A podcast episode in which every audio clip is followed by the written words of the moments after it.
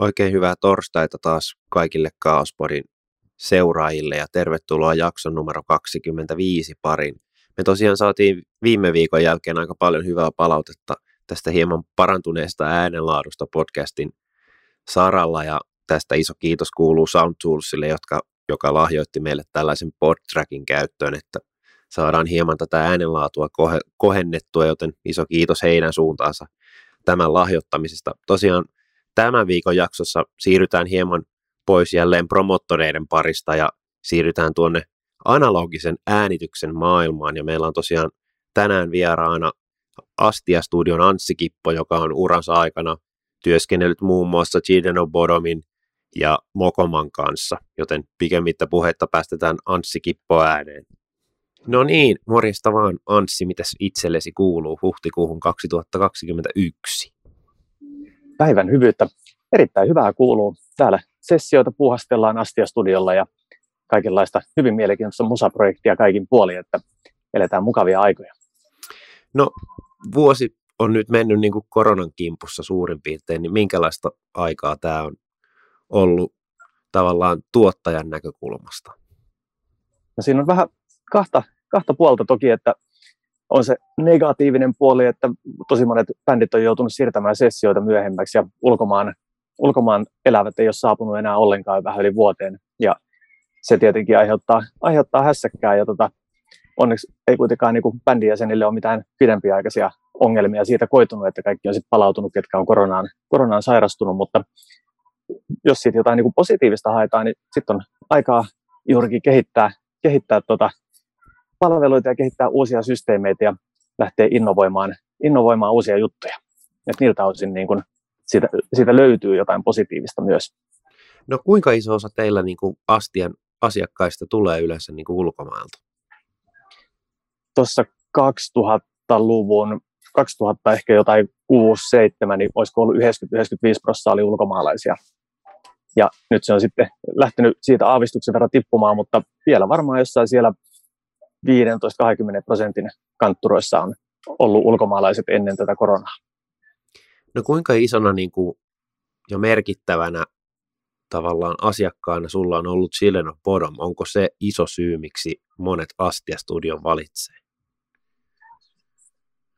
Kyllä minä luulen, että sillä on, on jotain tekemistä asian kanssa, että tota, tokihan niin kuin Podomit on varmaan tunnetuin täällä käynyt orkesteri ja ympäri maailmaa on heidän niin kuin, levyjen tiimoilta tullut yhteydenottoja ja kyllä merkittävässä roolissa. No tota, sä aloitit keikkojen miksaamisen vuonna 1993, mikäli laitoit mulle oikein viestillä, niin tota, miten kaikki Kyllä. sai alun perin alkuus? No tota, itse asiassa ää, täällä oli joku paikallinen bändi, jolta mihin sitten tarvittiin miksaajaa ja ajattelin, että no ei se nyt niin, niin hankalaa voi olla ja siitä sitten hommat lähti ja seuraava kerran vastaavallaista tilaisuutta, kun järjestettiin, siihen tuli tiedostelua myöskin, että olisiko tällainen mahdollista ja samaan aikaan hommasin pienen äänityskattauksen ja kahdeksanraitaisen kelanauha-järjestelmän ja hommat on lähtenyt sen jälkeen sitten aivan lapasesta. No mikä tuossa niin äänimiehen hommassa ja tuottamisessa ja tavallaan tuossa tekniikassa on tavallaan se, joka sinua on eniten kiehtonut? No siis musiikki on aina ollut se tärkein ja on edelleen, että se niin kuin, musa on kaiken niin kuin, perusta, että jos ei ole hyvä biisi ja jos ei niin kuin, musiikki sykähdytä, niin sitten sitä on ihan turha lähteä millään, millään tavalla kuorruttamaan. Ja, ää, esimerkiksi vaikka niin kuin keikkapuolella, niin itse, itseäni niin kuin olisi ollut kiva olla soittamassa, mutta sitten kun meni soittamaan ja siellä oli äänimies, joka ei osannut ruuvata soundeja kohdalleen, niin silloin se kuulostaa vaan ihan kammottavalle ja sitten ajattelin, että se on paljon siistimpää, että voi niin kuin auttaa bändejä soundaamaan paremmalle sillä, että itse menee sinne vääntämään niitä nappeja. Eli semmoinen tavallaan niin kuin, äh, halu saada parempaa jälkeä on ollut silloin ihan al- alkuvaiheessa etenkin se, ja toki on edelleen, mutta silloin se oli semmoinen niin kuin suurimpia innoittajia. No tosiaan, sä aloitit tuon keikkojen miksaamisen 93 ja sitten vuonna 1994, eli vuosi sen jälkeen, syntyi Astia Studio. Niin oliko se heti selvää, kun sä aloit miksailemaan niitä, että mä haluan oman studionkin pystyä? Tota, varmaan ehkä lähti ekana sillä, että ihan ekana ruvettiin vähän äänittelemään ja sitten se keikka, keikkamiksauspuoli tuli siihen, siihen tota perään ja siihen aikaan ei ollut mitään netistä saatavista, saatavilla tietoa, miten joku firma perustetaan, niin siinä kesti aika kauan aikaa, että ennen kuin saatiin sitten firma laitettua pystyyn, mutta tota, ää, ei ollut juurikaan niin kuin selvää, en koskaan ollut suunnitellut ryhtyväni yrittäjäksi. Hirveä sana ihan vaan afropuolen suomen kielessä, että en ole koskaan onnistunut. Olen vaan yrittänyt 27 vuotta, mutta tota, ää, niin, koskaan se ei ollut sille itselläni ajatuksena, mutta se oli sitten ainoa järkevä keino, niin kuin, miten pystyy saamaan oman studion ja omat äänilaitteet ja omat systeemit. Mutta se on tavallaan hienoa, että harrastuksesta tulee myöskin ammatti. Kyllä, ei päivää käy vaihtus pois, vaikka välillä aika hurjaa onkin, mutta sitten palkitsevat hetket on niin kuin maailman siisteimpiä. No tota, on Poromi on tosiaan, niin kuin tuossa totesit, niin varmaan kaikista merkittävin asiakas, joka sulla siellä on ollut. Ja sähän oot työskennellyt bändin kanssa jo sen esiasteen, sen Headin tiimoilta. Niin minkälaisia muistoja sulla on niin kuin tuohon bändin alkuaikoihin liittyen? Oliko siinä jotenkin jo silloin sellainen fiilis, että tässä on jotakin niin kuin ainutlaatuista käsillä? Kyllä, ehdottomasti. Eli pari teinipoikaa tuli koputtelemaan äh, Astia-studion ensimmäisen toimitilan, joka oli siis paikallisen kirkon pommisuoja. Ja sinne ovelle eräänä kesänä, olisiko ollut varmaan yhdeksän, neljä vai viisi, nyt en muista tarkkaa, tarkkaa vuotta blogissa, niin sitä ajetaan mainita, niin sieltä tuli Jaska Raatikainen ja Aleksi Laiho ja kertovat, että he ovat stadista ja heillä on tämmöinen heavy-bändi nimeltä In Earthhead ja haluaisivat tulla tekemään demoa, että soita jotain, mitä olet tehnyt ja soitin heille Soulset yhtyeen albumin, jonka olin just saanut valmiiksi ja ne dikkaili siitä kovasti ja halusivat sitten saman tien buukattiin heille sessioaika ja muistan sen ekan session aikana, eli kyseessä oli siis Ubiquitous In Earthheadin tokademo, niin semmoisia fiiliksiä ja ajatuksia silleen, että vitsi miten siistiä, että siis tämmöisten tyyppien kanssa olisi aika kiva tehdä vähän enemmänkin puu, niin kuin studiojuttuja ja enpä silloin osannut aavistaa, että toiveet saattaa jopa toteutua. Mutta tuosta ehkä paistaa jo tuosta, että pojat tuli koputtelee studion oveen, niin se tavallaan se semmoinen tinkimätön asenne, mikä ehkä näillä kaiffareilla oli koko niiden uran ajan. Kyllä, oli huikeaa saada seurata sitä heidän niin kuin alkutaivalta siitä ihan, ihan tota, lähietäisyydeltä ja huomata, miten ne niin kuin kehittyy ja tavallaan varmaan niin kuin se biisin kirjoituksessakin, biisessäkin oli silloin jo pointtia, mutta sehän lähti sitten, sitten siellä niin kuin ensimmäisten levyjen aikana niin kuin aivan uudelle levelille ja siellä vaan jokainen osa-alue loksahti heidän kohdalla paikalleen. No kuinka paljon tuolla Podomilla oli merkitystä niin kuin astiaan siihen aikaan, kun sieltä alkoi niitä Podomin levyjä tulemaan? Räjähtikö se tavallaan käsistä se teidän toiminta? Koska yleensä ilmeisesti studioilla se menee vähän silleen, että jos siellä tehdään joku tavallaan merkittävä levy, niin sitten niitä yhteydenottoja tulee tavallaan siihen kylkeen aika paljon lisää. Kyllä, se kirjaimellisesti räjähti niin kuin ihan totaalisesti, että yhteydenottoja tuli ihan jatkuvasti ympäri maailmaa ja siihen aikaan, kun ei hirveästi sähköpostia ollut vielä käytettävissä tai alkoi siinä ehkä tokan, tokan albumin kohdalla niin kuin sellainen puoli toimimaan, niin sitten aina lankapuhelimeen vastattiin ja tota, faksia pukkas koko ajan. Että kyllä teki ihan, ihan valtavan, valtavan tota vaikutuksen. No oliko se sitten sellaista aikaa myöskin, että te jouduitte niinku hieman valitsemaan, että minkä levyjen parissa te työskentelette, vai onko sulla aina ollut sellainen mentaliteetti, että tavallaan kaikki tehdään, mitä sulle lähetellään tai mihinkä, missä ollaan yhteydessä, vai onko se tavallaan sulla se periaate, että työstän niitä levyjä, jotka tavallaan koen, että on hyviä ja tavallaan saan enemmän niistä irti itse? Tota, en silleen niin kuin hirveästi ole valikoinut asiakkaita, että ei ole, ei ole sellaista, että nyt näille sanotaan, että ei, ei pysty millään, että enemmänkin niin, että muistan tämmöisiäkin ö, tapauksia, että Bodomit olisi halunnut tulla tekemään jotain sinkkua, niin sitten joutui sanoa, että nyt on paikallinen, paikallinen punkkibändi buukannut tuon ajankohan, että joutuu teille nyt ottamaan toisen ajankohdan, koska kaikki ovat samalla viivalla. Tämä on niin kuin sellainen mielestäni yksi tärkeimmistä asioista, että ei niin, että, no, että Podomit on tulossa, että nyt, nyt perutaan nämä paikalliset, paikalliset pienemmät bändit, vaan että jos on paikallinen pikkubändi puukattu, niin sitten se tehtiin ja katsottiin, katsottiin Murhajärvi sille tota, ajankohta vähän myöhemmin. No koetko sä, että tavallaan siitä on hallaa myöskin, että jos se tavallaan se studio niin kuin leimataan johonkin tiettyyn genreen, vai, vai onko teillä ollut niin kuin vuosien saatossa kaiken näköistä musaa siellä kuitenkin niin kuin tasaisesti? No leima oli aika, aika voimakas tuohon heavy-puolelle, että itsehän en ole enää niin todella pitkään aikaa, en, en enää kuuntele lainkaan metallia, että aikanaan, aikanaan kuuntelin paljonkin. Ja täällä nykyään tehdään siis ihan laidasta laitaa, että voi olla, että peräkkäiset sessiot on gospel-bändin albumi ja black metal-albumi tai bluesia ja grungea, että ää, leima oli sen verran voimakas, että siinä on kestänyt pitkään ennen kuin muunkin genren bändit on tänne löytänyt, mutta sitä koitan tuolla kovasti, kovasti myös mainostaa, että ei, e, en tee pelkkää heviä, vaan että ihan kaikki, kaikki genret käy jo tavallaan ihan niin kuin muistan sieltä alkuajoista asti ajatelleni asiaa niin, että ei ole olemassa yhtä hyvää genreä, mitä voi vaan kuunnella tai niin kuin, missä on hyvää musiikkia, vaan hyvä biisi on hyvä biisi. Se on ihan sama, että mihin kategoriaan se laittaa, että onko se niin kuin rockibiisi vai poppibiisi vai mihin, mihin tyylisuuntaan sen sitten taivuttaa, mutta se, kun se itse kappale on kohdallaan, niin se tyylisuunta muuttuu merkityksettömäksi. Että... No tosiaan, mennäkseni vielä tuohon Podomin aikaan, koska toimit myöskin bändin mukana miksaajana keikoilla, niin sä olit myöskin heidän levyjä, niitä alkupäälevyjä tuottamassa, niin minkälaisia muistoja sulla on itse asiassa noihin levyihin liittyen? Eli levyistä vai keikoista, kummasta? No aloitetaan, aloitetaan vaikka levyistä ja siirrytään sitten keikkoihin.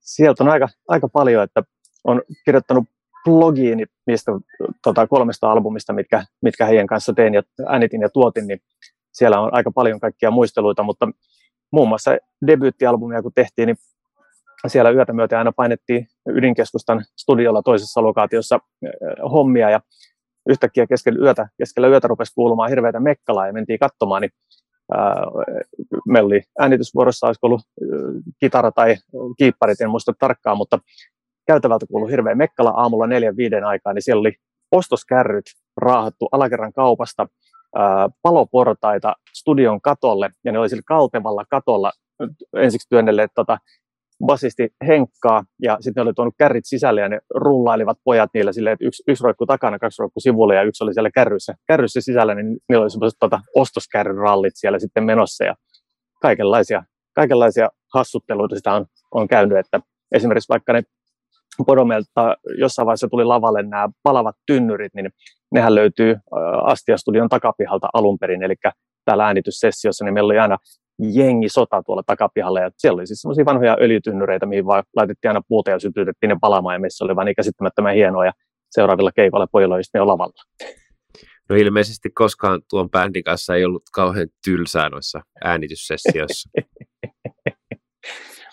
siellä oli kaikenlaista, kaikenlaista hassuttelua, että me tehtiin pitkää päivää siihen aikaan, vielä painettiin 16-tuntista studiopäivää ja muun muassa ää, kerran tilattiin pizzaa, tai aika montakin kertaa, mutta yhden kerran muistan oikein elävästi tilattiin pizzaa, olisiko ollut Hate Crew Death Roll-sessioissa, ja niiden sessioiden kantava teema oli se, että Aleksander ja Aleksi piilottelivat plektrojaan Jats kolmosia joka paikkaan, ja milloin niitä oli meikäläisin kengissä, ja yhden kerran, kun menin, avasin tässä studiorakennuksessa olevan asuntoni oven, niin sieltä oven ja karmin välistä tipahti niin kuin koirallinen plektroja maahan, ja sitten tosiaan pizzat, kun oli tilattu ja siinä ei niin kukaan kopeloinut sitä meikäläisen pizzaa, vetäisin kannen auki, niin se oli koristeltu tuota Jats kolmosilla, että sillä oli sitten sellaiset toppingit päätetty laittaa sinne ja kaikenlaisia pojat oli, tai ovat varmaan vieläkin siis kovia ilonpitäjiä.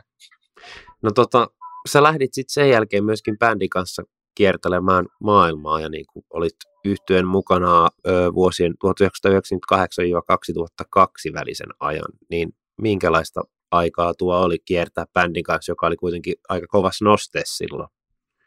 Se oli mahtavaa ja etenkin siitä niin kuin ekalevyn, ekalevyn keikkojen tiimoilta, niin siellä käytiin sellaista vähän niin kuin studiosessiota leikkisesti kutsutaan Anssin musiikkikouluksi ja kaikki tota, Anssin musiikkikoulussa erinäisiä luokkia suorittaneet tietää, mistä siinä on kysymys ja Podomit suoritti yli 20 luokkaa, tein heille vallan rootarin totistuksetkin ihan noilla kirjaimellisesti tollasena, että kosketisoittaja ja Janne sen postas muutama vuosi sitten jonnekin sosiaalisen, sosiaalisen median kanavaan ja tota, häntä nauratti, kun se oli tullut jostain hänelle vastaan. Ja siellä esimerkiksi niin kun opeteltiin, ää, laitoin heille jossain vaiheessa sitten alkoholikiellon. Pointti oli se, että ennen keikkaa kukaan ei juo yhtään alkoholia, koska oli muutama keikka, mitkä sitten ei ollutkaan ihan hirveän niin skarppia soitantaa, ja eihän me nyt sellaista haluta, että me halutaan antaa yleisölle paras, paras mahdollinen keikka, keikkakokemus ikinä, ja se onnistuu hyvin silleen, että ennen keikkaa kukaan ei juo yhtään alkoholia.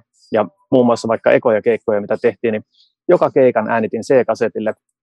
Sitten lähtiin keikan jälkeen kotimatkalle ja yleensä siinä vaiheessa alkaa niin biletys ja tämmöinen, niin pistin äijät ruotuun ja pistin C-kasetin auton tota, kasettimankasta pyörimään. Ja sitten ruodittiin jokainen biisi läpi, että eihän nyt näin voi välispiikkiä sanoa, tai että kuuntele nyt, tämä on aivan liian nopea, että tämä täytyy pottaa tämä tempo alas. Ja tavallaan, että siellä hiottiin, hiottiin perusasiat kuntoon ja se niin kuin, ää, niin, siitä sitten lähti aikamoinen kehityskaari vielä entisestään, että toki pojilla oli homma hallussa jo valmiiksi, mutta sitten kun sieltä hiotaan vielä, vielä kaikki kulmat oikein kuntoon, niin se oli mahtavaa aikaa.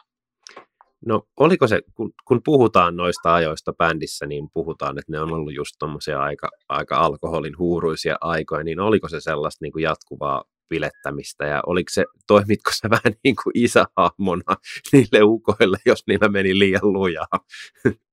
Kyllä, sellaista, sellaistakin siellä oli ja tota, tokihan niin kuin siihen aikaan alkoholi meille kaikille maistui, mutta sitten siinä niin kuin tehtiin semmoiset selkeät linjanvedot, että duuni ja se musa on kaikkein tärkein. Ja se, että ei, ei voida niin kuin sanoa, että nyt tule, on tulossa vähän huonompi keikka, kun ollaan vähän niin kuin biletetty liikaa, vaan että, että se niin nopeasti sitten niin alkuajoilla, alkuajoilla saatiin se, niin kuin, se ydinhomma sinne, että hommat aina hoidetaan ja sen jälkeen voidaan, voidaan pailata niin paljon, kuin, niin paljon kuin haluaa, että vähän semmoinen sappatyyppinen mentaliteetti sinne, että tyyli, että keikat, keikat selvinpäin. Se on hauskaa, kuinka paljon toi on muuttunut, niin kuin jos ajattelee nykypäivää ja tota aikaa, kun niin kuin ajattelee nykypäivän artisteja, niin niillä on takahuoneessa on jotakin niin kuin patterin energiajuomaa ja jotain leipiä ja ehkä jotakin proteiinijuomia, niin tavallaan se on mennyt aika niin päinvastaiseksi, mitä se on ollut tuohon aikaan, kun sieltä on takahuoneesta löytynyt kossupulloja niiden pattereiden ja proteiinijuomien sijaan. Se on totta kyllä, että tänne studiollekin jossain vaiheessa rupesi bändit tulemaan ei enää alkoholikassien kanssa, vaan joogamatot toisessa kainalossa ja luomuruokakassit toisessa kainalossa. En toki väheksy joogaa enkä luomuruokaa itsekin. Olen nyt viisi vuotta luomuruokaa syönyt ja en ole sen jälkeen ollut kuin yhden kerran flunssassa ja sekin oli jo yli kolme vuotta sitten, että tavallaan kyllä se mieluummin sitä terveenä pysyy, kun on koko ajan, koko ajan hirveässä flunssassa ja senkin pohjalla kuumeissa.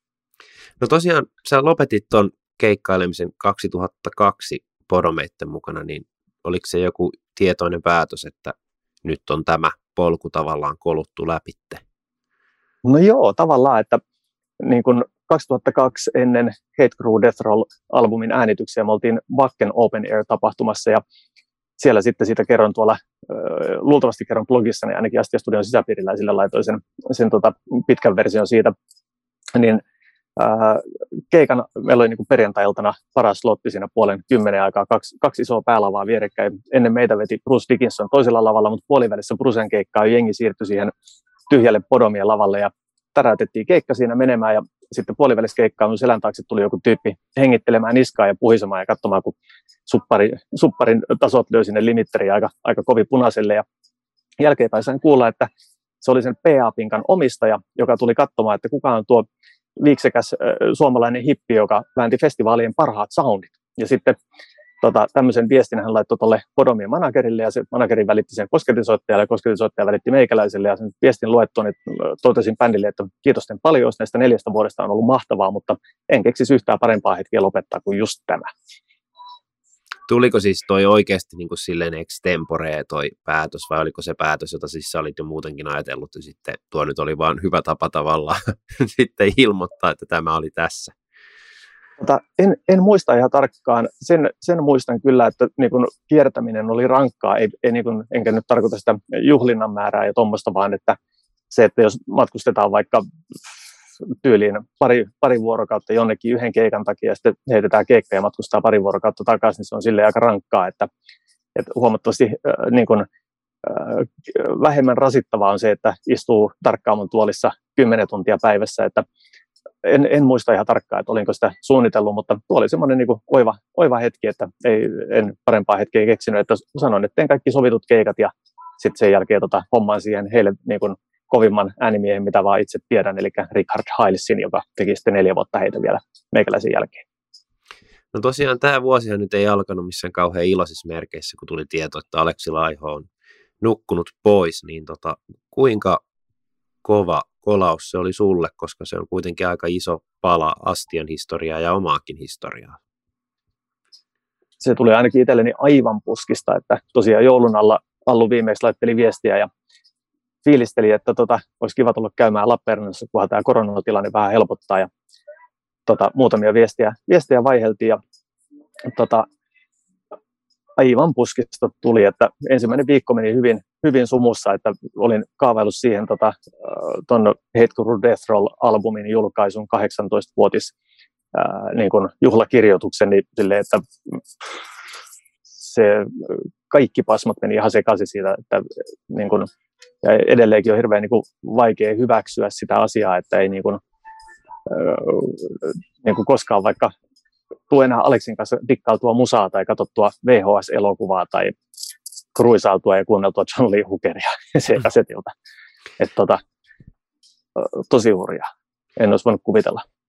No tota, tosiaan niin kuin mainitsit tuossa jo aikaisemmin, niin kolme levyä olet Podometten kanssa tehnyt, niin onko noilta levyiltä jäänyt jotain sellaisia biisejä ylittä, mitä bändi voisi ehkä joskus julkaista mahdollisesti?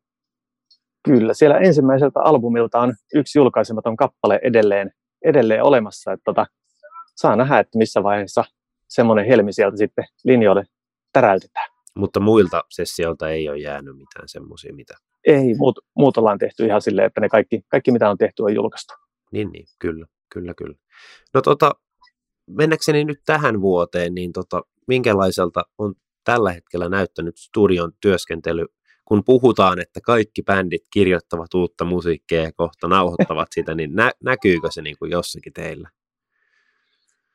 Tosi vaihtelevaa, että tota, esimerkiksi tällä hetkellä niin huhti-toukokuulta on joutu siirtämään niin paljon sessioita koronan takia, et, ja sitten taas niin kun helmi-maaliskuussa tehtiin pari albumisessiota ja niin kun silloin oli täystyöllisyys ihan yötä, yötä päivää, että ei ollut kovin montaa päivää tyhjää siinä sessioiden välillä.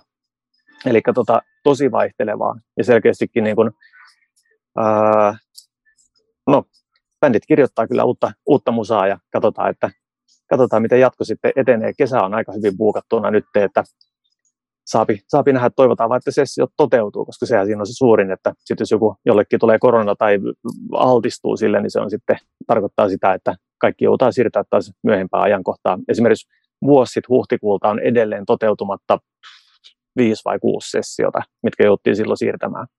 Tuo niin kertoo myös siitä tilanteen vakavuudesta. No koetko se kuitenkin, että tuohon tulee joku semmoinen niin kuin piikki vai, vai onko toi tavallaan muuttunut toi studioiden käyttö nyt, kun tavallaan bändeillä on ehkä helpommin ne työkalut myöskin itse äänitellä ja nauhoitella?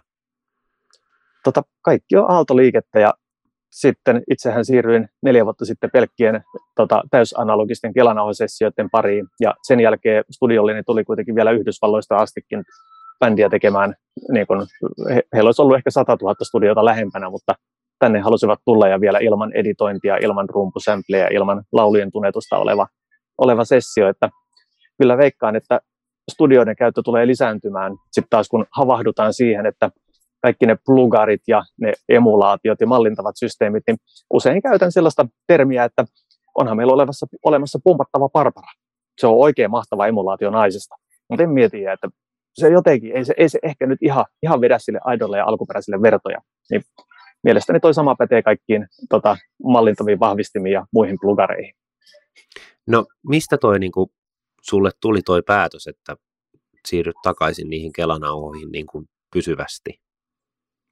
tota, 15 vuoteen musiikki ei tuntunut miltään. Ja me ajattelin, että myös on vikaa. Aikanaan musiikki niin sykähdytti ja antoi ihan valtavia fiiliksiä. Ja sitten ajattelin vaan, että niin kun, sitä on turtunut tässä, kun musiikki on muuttunut ää, niin kun, harrastuksesta ammatiksi. Ja silloin mikään ei enää tunnu millekään. Ja sitten kun rupesin kyseenalaistamaan kaikki omat työskentelymetodit ja rupesin vertailemaan, tekemään yksinkertaista A-B-vertailua, että äänitin bändiä liveottoa samaan aikaan tietokoneelle, samaan aikaan kelanauhalle ja jokainen bändi poikkeuksetta, kuten meikälänikin oli aivan ihmeessä, että mitä ihmettä, että tietokoneelle äänitettynä tuntuu, että rumpuja pitää siirtää ja tota, kitarat äänittää uudestaan, kun ei mene rytmissä ja laulut on pakko tunettaa ja saman oton, kun kuunneltiin, sama otto kuunneltiin kelanauhalta, niin kaikki bändijäsenet oli se, että se on siinä, ei sitä tarvitse tehdä mitään, että mihin se epävire hävisi, mihin ne epärytmit hävisi. Ja sitten kun tarpeeksi pitkään tuollaista tota, niin testailua tekee, niin se johti sitten siihen, että vaikka päälläni seison, niin en saa tietokoneäänityksestä enää tehtyä mitään, mitään järkevää tänä päivänä. Ja tota, se ei niin kuin vaan toimi, joten Kelanauhasysteemistä välittyy vielä digimuodossakin huomattavasti enemmän, niin tämä on niin kuin pähkinänkuoressa se. Aika mielenkiintoinen. mielenkiintoinen. Tota, onko noita studioita paljon olemassa maailmassa, jotka, jotka toimii tavallaan samalla mentaliteetillä, tiedätkö? Jatkuvasti kasvaa, että Suomessa niin kuin viitisen vuotta sitten niin olisiko ollut alle kourallinen ja nyt on niin kuin voisiko viitisen toista ainakin. Ja esimerkiksi meikäläisen luona annan semmoista demonstraatiota tästä aiheesta. Puolitoista vuotta sitten kutsuttiin paikallisen Lappeenrannan LUT-yliopiston LUT-yliopistoon pitämään tämän pari kaksituntista demonstraatiosettiä. Siellä oli professorit ja tutkijatohtorit yleisönä ja heille niin esittelin nämä erot ja nykyään ne profat ramppaa täällä tekemässä hämmentäviä mittaus, mittaus tota, juttuja, että kun äänessä on niin paljon enemmän kuin mitä ollaan kuviteltukaan ja tota, ihmiset havahtuu tähän, näin tosi monet äänittäjät, ketkä on esimerkiksi vaikka käynyt, käynyt luona, niin, niin varmuudella kaksi äänittäjää ovat jättäneet tietokoneäänityksen kokonaan pois ja siirtyneet pelkkien täysanalogisten kelanauhasessioiden pari, kun he ovat ymmärtäneet ne samat asiat, mitä itse ymmärsin. No onko noiden kelanauhojen saaminen, niin onko se kuinka helppoa vuonna 2021? On, onko se niin kuin taistelu, että niitä saa vai onko niin kuin olemassa vielä yrityksiä, jotka niitä helposti toimittelee? On olemassa yrityksiä, mitkä helposti toimittelee, eli maailmassa on kaksi tehdasta, toinen Jenkeissä, toinen Ranskassa, ja se Ranskan tehdas on entinen Basfin tehdas, ja itse asiassa Astia Studio tuo näitä kyseisen Bas, entisen Basfin tehtaan kelanauhoja maahan, eli niiltä osin niitä on, koen, koen niin, että kun aikaisemmin tilasin niitä ulkomailta, ja se oli vähän haasteellista, ja haluan niin kuin auttaa tätä kyseistä äänitysmuotoa, että se niin kuin olisi helposti toteutettavissa, niin Astia Studion verkkokaupasta saa kyseisiä Kelanauhoja ja siellä niin kuin enenevässä määrin koko ajan, koko ajan jengi tähän, niitä rupeaa sieltä tilailemaan ja havahtuu, koska, koska tota, nyt se on vähän helpompaa, että ei tarvitse ulkomailta lähteä, lähteä niitä tilaa. No miltä näyttää kokonaisuudessaansa Astian ja omakin tulevaisuutesi? Onko sulla jotain sellaisia haaveita vielä olemassa niin kuin tuolla saralla, mitä haluaisit joskus toteuttaa? No joo, kyllä, että tässä haaveilin, jos jostain löytyisi hyvä flyygeli studiolle, että koska jostain syystä niin kun kunnon, kunnon flyygeli olisi aika, aika kova systeemi. Ja meillä on täällä tota, korona on mahdollistanut sen, että me tehdään, tehdään tutkimushommaa ja meillä on kaiken maailman ala-asteen musiikkitutkimusta ja muuta, mistä ollaan julkaisemassa informaatiota, hyvin, hyvin mielenkiintoisia juttuja. Vielä ei pysty sanomaan enempää, mutta luonani demonstraatiossa käyneet tietää, tietää, mistä puhutaan ja heistä demonstraatiossa käyneet yleensä siirtyy kuuntelemaan, ei enää pysty kuuntelemaan Spotifyta, ei enää pysty kuuntelemaan mitään niin digiäänilähdettä, että jengi siirtyy vinyylilevyihin, kasetteihin ja niinkin käsittämätöntä kuin elokuvissa VHS-nauhoihin. Ja tota, he tietää, mistä puhutaan ja muille sitten läväytetään informaatio vähän tuossa toivottavasti vielä tämän vuoden aikana. No kuinka paljon sä itse näet tähän loppuun vielä, että niin kuin studioiden merkitys on yhtyeille muuttunut tänä aikana, kun sä oot Astian perustanut, sä oot kuitenkin jo yli 20 vuotta, melkein kohta 30 niin kuin tehnyt noita hommia? Ihan valtavasti, että esimerkiksi silloin niin Podomien kohdalla, niin Aleksi Laiho treenasi kitaransoittoa koko ajan. Ja heille niin kuin, he kävi jatkuvasti treenikämpällä, että katsoo vaikka sitä julkaisutahtia, niin ei se nyt ihan yllä tuota Led Zeppelinin julkaisutahtiin, mutta mielestäni aika hyvällä sykkeellä. Ja sitten jos verrataan niin kuin tämän päivän julkaisutahtia, niin julkaisutahti on venyy aivan valtavasti. Äänitykset venyy, miksaukset venyy, kaikki venyy, ja tota, e, aikaisemmin julkaisutahti oli tiuhempi. Myöskin se, että nykyään kaikki keskittyy kaikkeen. Jos se olet bändissä, niin sinun pitää hommata äänityskamaat ja sinun pitää hoitaa niin kuin valokuvien editoinnit ja sinun pitää hoitaa sosiaaliset mediat ja muut, kun taas entisaikaan bändi keskittyy vaan soittamiseen.